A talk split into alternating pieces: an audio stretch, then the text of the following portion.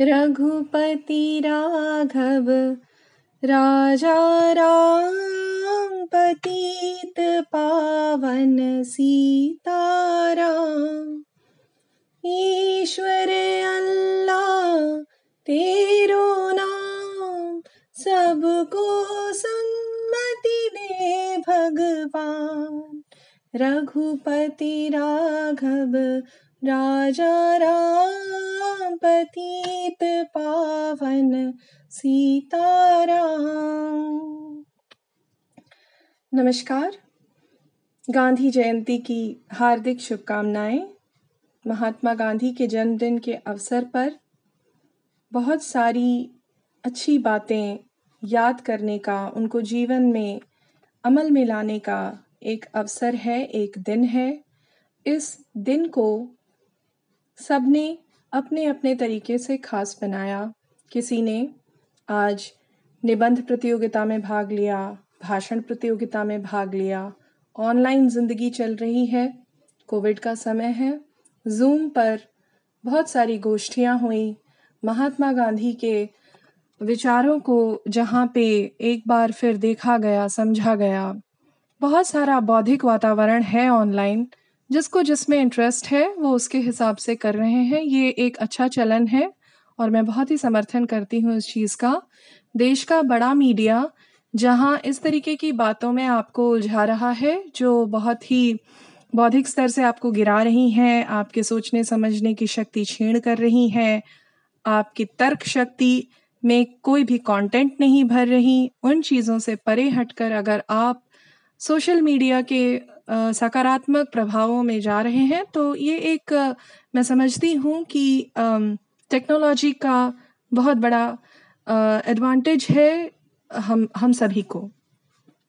महात्मा गांधी के बारे में एक चीज़ जो भारत में बहुत समय से मैंने ऑब्ज़र्व की है, युवाओं में खासकर, और सिर्फ़ युवाओं में नहीं, अधेड़ उम्र के लोगों में भी कि बातें तो हम सभी बहुत जानते हैं जिस तरीके से हम रामायण या महाभारत जानते हैं। परंतु हमने उस तरीके से गांधी को नहीं पढ़ा जितना भारत के बाहर लोगों ने गांधी को पढ़ा है। तो आज ये एक आवश्यक चर्चा बन जाती है कि गांधी जयंती जैसे दिन पे एक तो उनकी आ, कुछ उनका पढ़ा जाना चाहिए उनके जीवन दर्शन को समझा जाना चाहिए। क्योंकि हम जैसे जैसे आर्टिफिशियली इंटेलिजेंट समय में जा रहे हैं। हमने देखा है किस तरीके से मानव मूल्य मानव मूल्य क्षीण होते चले जा रहे हैं और किस तरीके से धार्मिक कट्टरता, अलगाववाद, ये सब कितना अधिक बढ़ रहा है। समाज में अस्थिरता हो रही है और एक अस्थिर समाज में वैज्ञानिक शोध प्रगतिशीलता, ये सब नहीं आ पाती। समाज को स्थिर बनाए रखने के लिए शांति बहुत आवश्यक है। शांति की बातें, खोखली, कोरी, ये सब कभी नहीं होती। शांति हमेशा रेलेवेंट है। शांति हमको जीवन के उच्च अनुभवों को जीने का और इंसान होने के जो सबसे उच्च स्तर की जो सोच होती है, वहाँ तक पहुँचने का मार्ग शांति काल में ही मिलता है। तो महात्मा गांधी ने जो हमको सत्याग्रह का मंत्र दिया था, यानी कि दुख को आत्मसात करके विद्रोह करने का, ना कि मारपीट करके विद्रोह करने का, ये जो उन्होंने मंत्र दिया था, ये आज के भारत में और ज़्यादा रेलेवेंट हो गया है, क्योंकि हम चीज़ें पढ़ते कम है और रिएक्ट जल्दी करते हैं।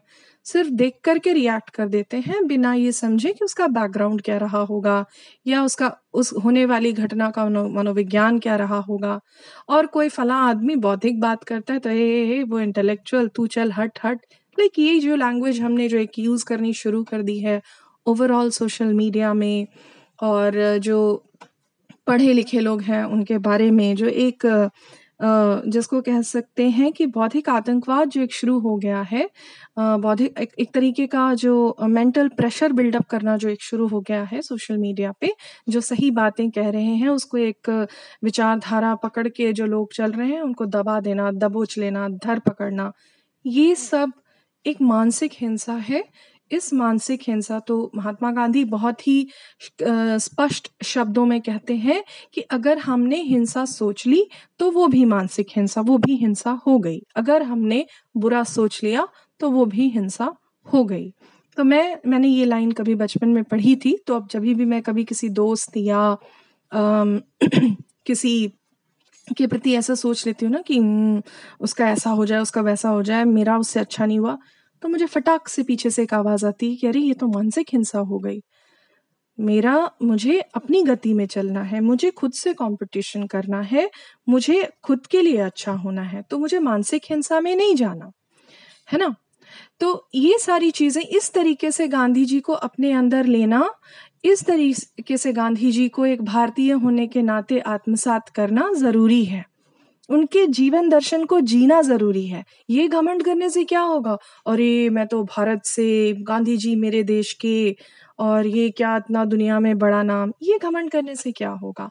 अगर गांधी बापू जो पूरी दुनिया में फैले, उनका नाम फैला, अगर बाहर का आदमी उनका दर्शन आत्मसात कर रहा है, और भारतीय उनका दर्शन आत्मसात नहीं कर रहा है, चाहे वो किसी भी धर्म का हो, किसी भी पंथ का हो तो फिर क्या फ़ायदा? गांधी के भारत में जन्म लेने से सिर्फ़ नोट में छपने से क्या फ़ायदा?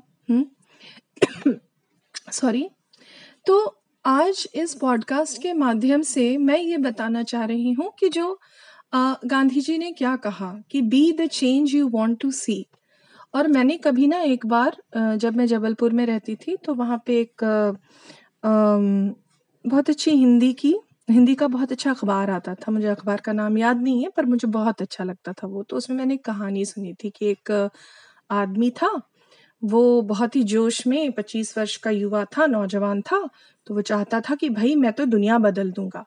तो दुनिया बदलने की होड़ में वो अधेड़ से बूढ़ा होता गया, लेकिन वो दुनिया नहीं बदल पाया।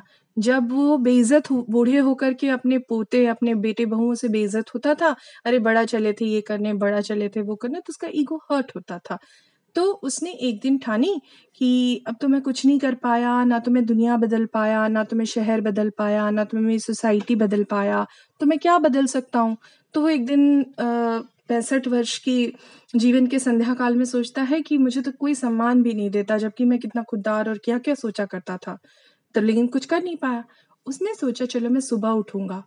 वो सुबह उठता है, वो वॉक पे जाना शुरू करता है। फिर उसके बाद घर के लिए थोड़ी कुछ सब्ज़ियाँ ही ले आए। वो थोड़ा कुछ घर में आने के बाद कुछ पेपर वेपर ठीक कर दिया, घर के सामान ऐसे ही खुद को एक, खुद को तरोताज़ा रखने लगे तो खुद को संभालने लगे, है ना? तो जब वो पूरे हो गए, उन्होंने एक इनिशिएटिव ली अपने घर में कि चलो मैं खुद पहले अपने को ठीक करता हूँ अब तो अब जो होगा सो देखा जाएगा। तो वो इम्पैक्ट फिर उनके पोते पे पड़ा कि पहले तो उनके बेटे बहू को लगा कि अरे चलो कुछ कुछ दिन का है, शौक है नया नया ठीक हो जाएगा। हम्म पर उन्होंने ठानी थी। उन्होंने एक ये किया कि मैं अब डेली सुबह उठूँगा वॉक पे जाऊँगा, अपने जीवन को नियंत्रित करूँगा, खुद को कंट्रोल करूँगा। तो जीवन के साँझ में ही सही उन्होंने एक शुरुआत की, उसका असर उनके पोते पे पड़ा, बेटे बहुओं पे पड़ा whatever. It can go into a very typical typecast also, a story also. But what i am trying to say, that be the change you want to see. कोरी थोथी बातें करने से नहीं होता है। तो मैं क्या चाहती हूँ एज अ इंडियन सिटीजन मैं चाहती हूँ कि मेरे देश के लोग बौद्धिक बातें करें। मेरे देश की महिलाएँ केवल बैठ कर के टीवी सीरियल्स ना देखें। केवल बैठ कर के न्यूज़ खासकर अर्णव गोस्वामी जैसे एंकर्स के तो न्यूज़ बिल्कुल ना देखें। मैं चाहती हूँ कि दो अक्टूबर को मैं ये संदेश दूँ कि आप जो भारत का बड़ा मीडिया है, उसको उसको सिनेमैटनी की जैसे भी मत देखिए, उसको मत देखिए। क्या फ़ायदा, क्या सीख रहे हैं आप? इससे अच्छा है कि आप जीवनियाँ उठा करके पढ़िए, कितने ऑडियो बुक्स हैं, कुकू एफएम जैसे पॉडकास्ट चल रहे हैं, जो आज के युवा हैं, बड़े मीडिया से उदासीन होकर के कितना अच्छा अच्छा कंटेंट लिख रहे हैं, उसको सुनिए। चुपचाप किचन में लगा दीजिए, लेकिन बौद्धिक होना सुनिए। क्योंकि कई बार कई बार सत्ताएँ नहीं चाहती हैं कि जनता बौद्धिक हो, ताकि वो बार बार सत्ता में बनी रहे। कई बार सरकारें नहीं चाहती हैं कि हमारे देश की जनता को या फला जनता को कुछ एक बात समझ में आए कि मैं फलाना पॉलिसी क्यों किया? इससे क्या हानि है, क्या लाभ है? ठीक है? तो ये क्या है कि एक सिंपल बुद्धि है कि अगर जो आपका, कहते हैं ना कि घोड़ा घास से दोस्ती करेगा तो खाएगा क्या? तो हमारी स्थिति वही हो गई है।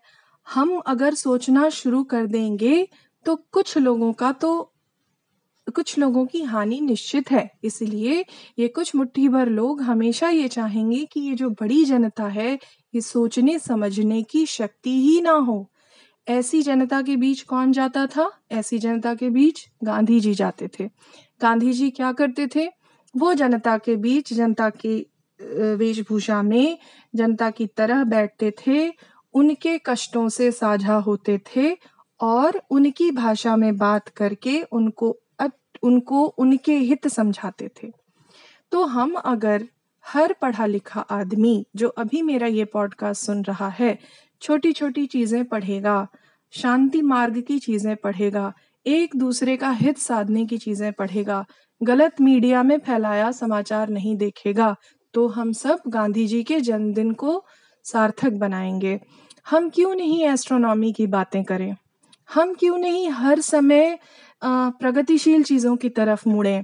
हमको क्यों नहीं बात करना है आर्ट के बारे में? भारत में कितने तरह कितने राज्य हैं? कौन उनके मुख्यमंत्री हैं? उनके जीवन क्या है? हमारा साहित्य क्या है?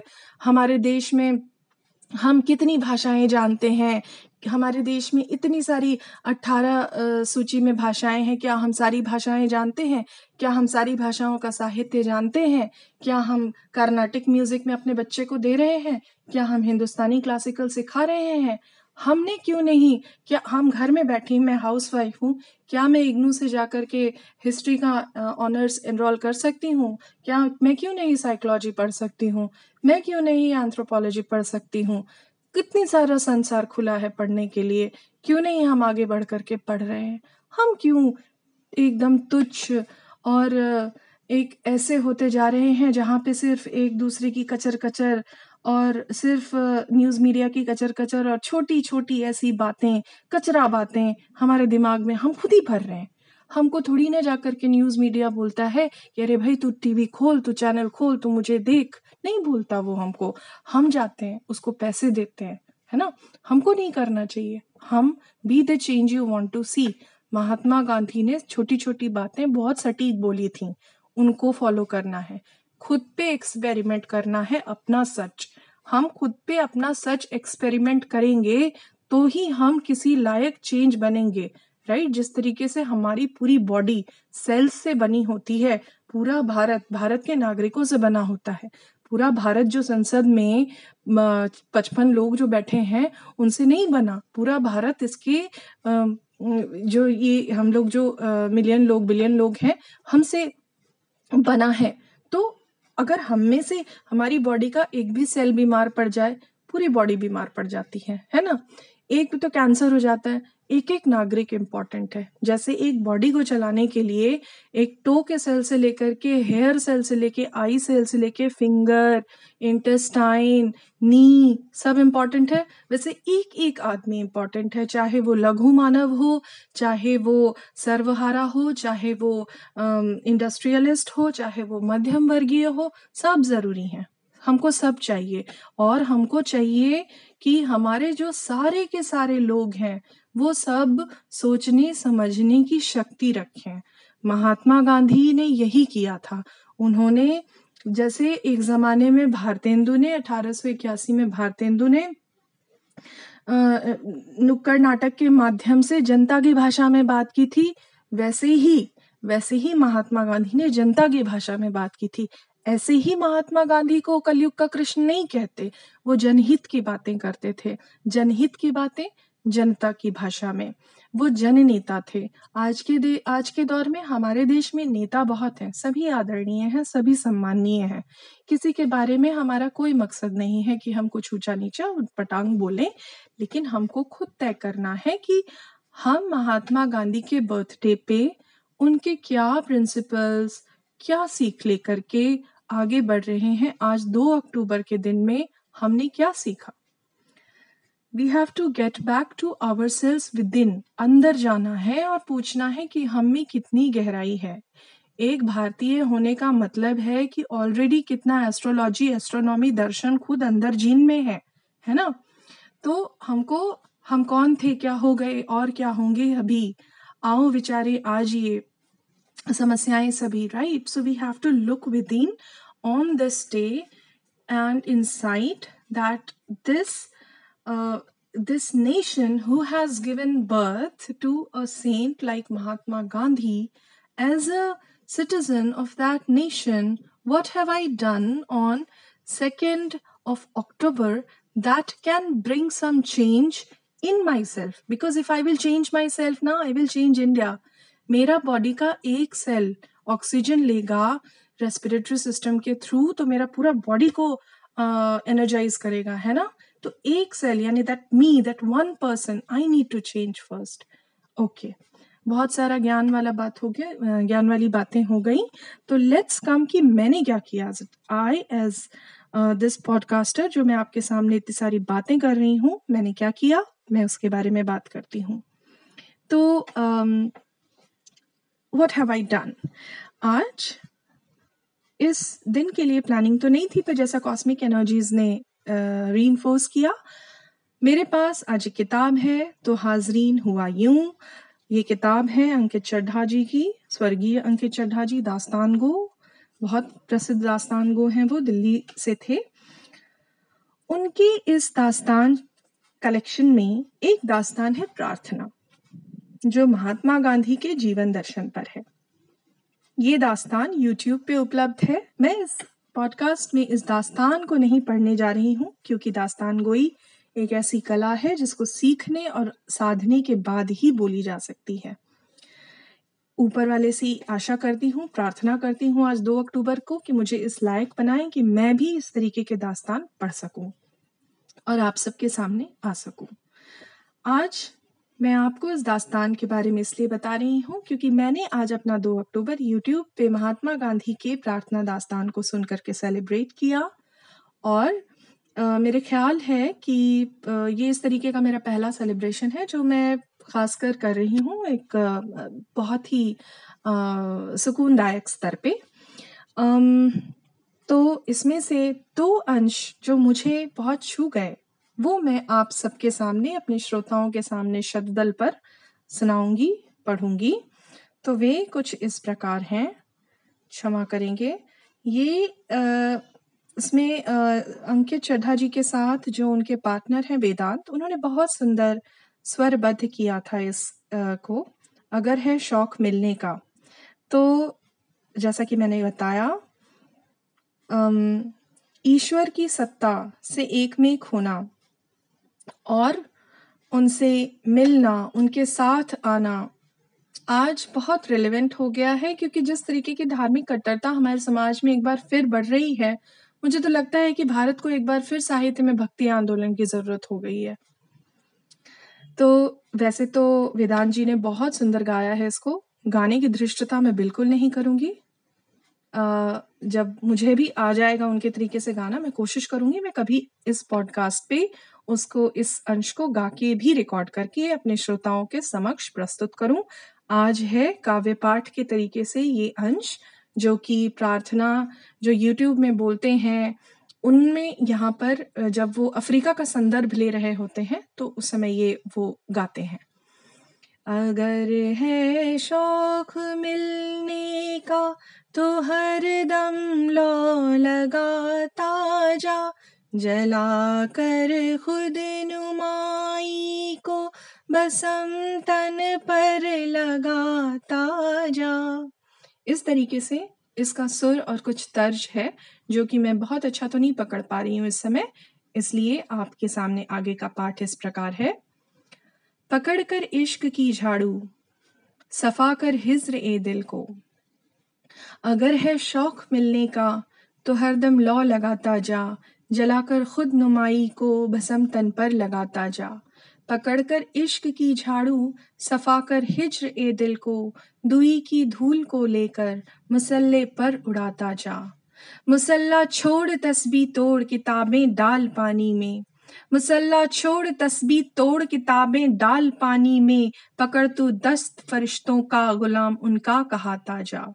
न मर भूखा, न रख रोजा, न जा मस्जिद, न कर सजदा, वज़ू का तोड़ दे कूजा, शराब शौक पीता जा। शराब शौक यहाँ पे एक समझने वाली बात है कि जो मय है या शराब है जिसका कि हरि हरिवंश राय बच्चन भी बहुत प्रयोग करते हैं मधुशाला में तो यहाँ पे इसको शराब को उसके रूढ़ अर्थ में नहीं लेना चाहिए। ये एक नशा है। ये नशा किसका है? ये परमात्मा का है, ईश्वर का है। तो जो उसके शौक का जो वो नशा है, जो ईश्वर का नशा है, उसको पीता जा। तो कई बार होता है कि कट्टर सोच वाले लोग इसको सीधा सीधा धार्मिक प्रहार मान लेते हैं, पर ये ऐसा कुछ भी नहीं है। ये सूफियाना अंदाज है कहने का, और ये एक सूफी भक्ति का एक अंश है, और जो कि प्रेम मार्गी है, और समाज में जिसकी आज हमको बहुत आवश्यकता है। नशे में सैर कर अपनी खुदी को तू जलाता, जो जो अपना घमंड है, जो उसको भस्म करिए, उसको ख़त्म करिए। न हो मुल्ला, न हो ब्रह्मन, दुई की छोड़ कर पूजा। न हो मुल्ला, न हो ब्रह्मन, दुई की छोड़ कर पूजा। हुक्म शाहे कलंदर का, अनल हक तू कहाता जा। कहे मंसूर मस्ताना, ये मैंने दिल में पहचाना, वही मस्तों का मैं खाना उसी के बीच आता जा उसी के बीच आता जा धार्मिक सौहार्द का संदेश इस इन इन पंक्तियों के माध्यम से। इसके बाद जो बहुत ही खूबसूरत, जो हमने सुना उस दास्तान में, बहुत ही शानदार और आज जो पहली बार मैंने सुना था इस पे यूट्यूब पे कि जो गांधी जी रोज़ाना पढ़ते थे आ, वो अनवर जलालपुरी साहब की उर्दू शायरी गीता तो गीता उर्दू में अनवर जलालपुरी साहब हैं उन्होंने उर्दू में गीता को अनुवादित किया और उसके जो अध्याय दो के आखिरी उन्नीस श्लोक हैं उनको उर्दू में कहा। तो ये जो उन्होंने उर्दू में कहा, जो उनके आखिरी श्लोक हैं, इस पॉडकास्ट में वो मैं नहीं पढ़ूँगी। इस पॉडकास्ट का आकार बहुत बढ़ बढ़ गया है। It's already twenty two minutes upload में भी प्रॉब्लम हो सकती है।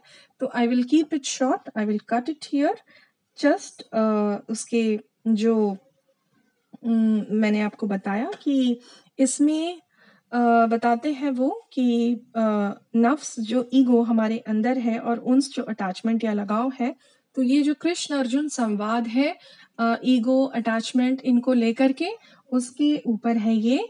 तो अभी महात्मा गांधी जी के जन्मदिन पर आज के पॉडकास्ट में मैं यहीं पे अलविदा लेती हूँ और इसके साथ ही इसी सेशन में अगले पॉडकास्ट को मैं ऐड करूँगी। जल्द ही आज या कल में, जिसमें मैं कृष्ण अर्जुन संवाद में, जो उर्दू में अनवर जलालपुरी साहब का जो गीता का अंश है, वो मैं यहाँ पे प्रस्तुत करूँगी। तो आज के लिए सबको बहुत बहुत धन्यवाद शुभरात्रि। गांधी जयंती की एक और बार आप सबको शुभकामनाएँ। धार्मिक सौहार्द, प्रेम, शांति, प्रेम मार्ग, सूफी मार्ग और जैसा मैंने कहा कि be the change you want to see which is set by Mahatma Gandhi तो उनके दर्शन को फॉलो करना मेरा ख्याल है। उनके जन्मदिन पर सबसे बेहतरीन तोहफा होगा उनको सिर्फ़ नोट पे देखने की बजाय। Thank you so much Pragya का नमस्कार श्रद्धल का नमस्कार।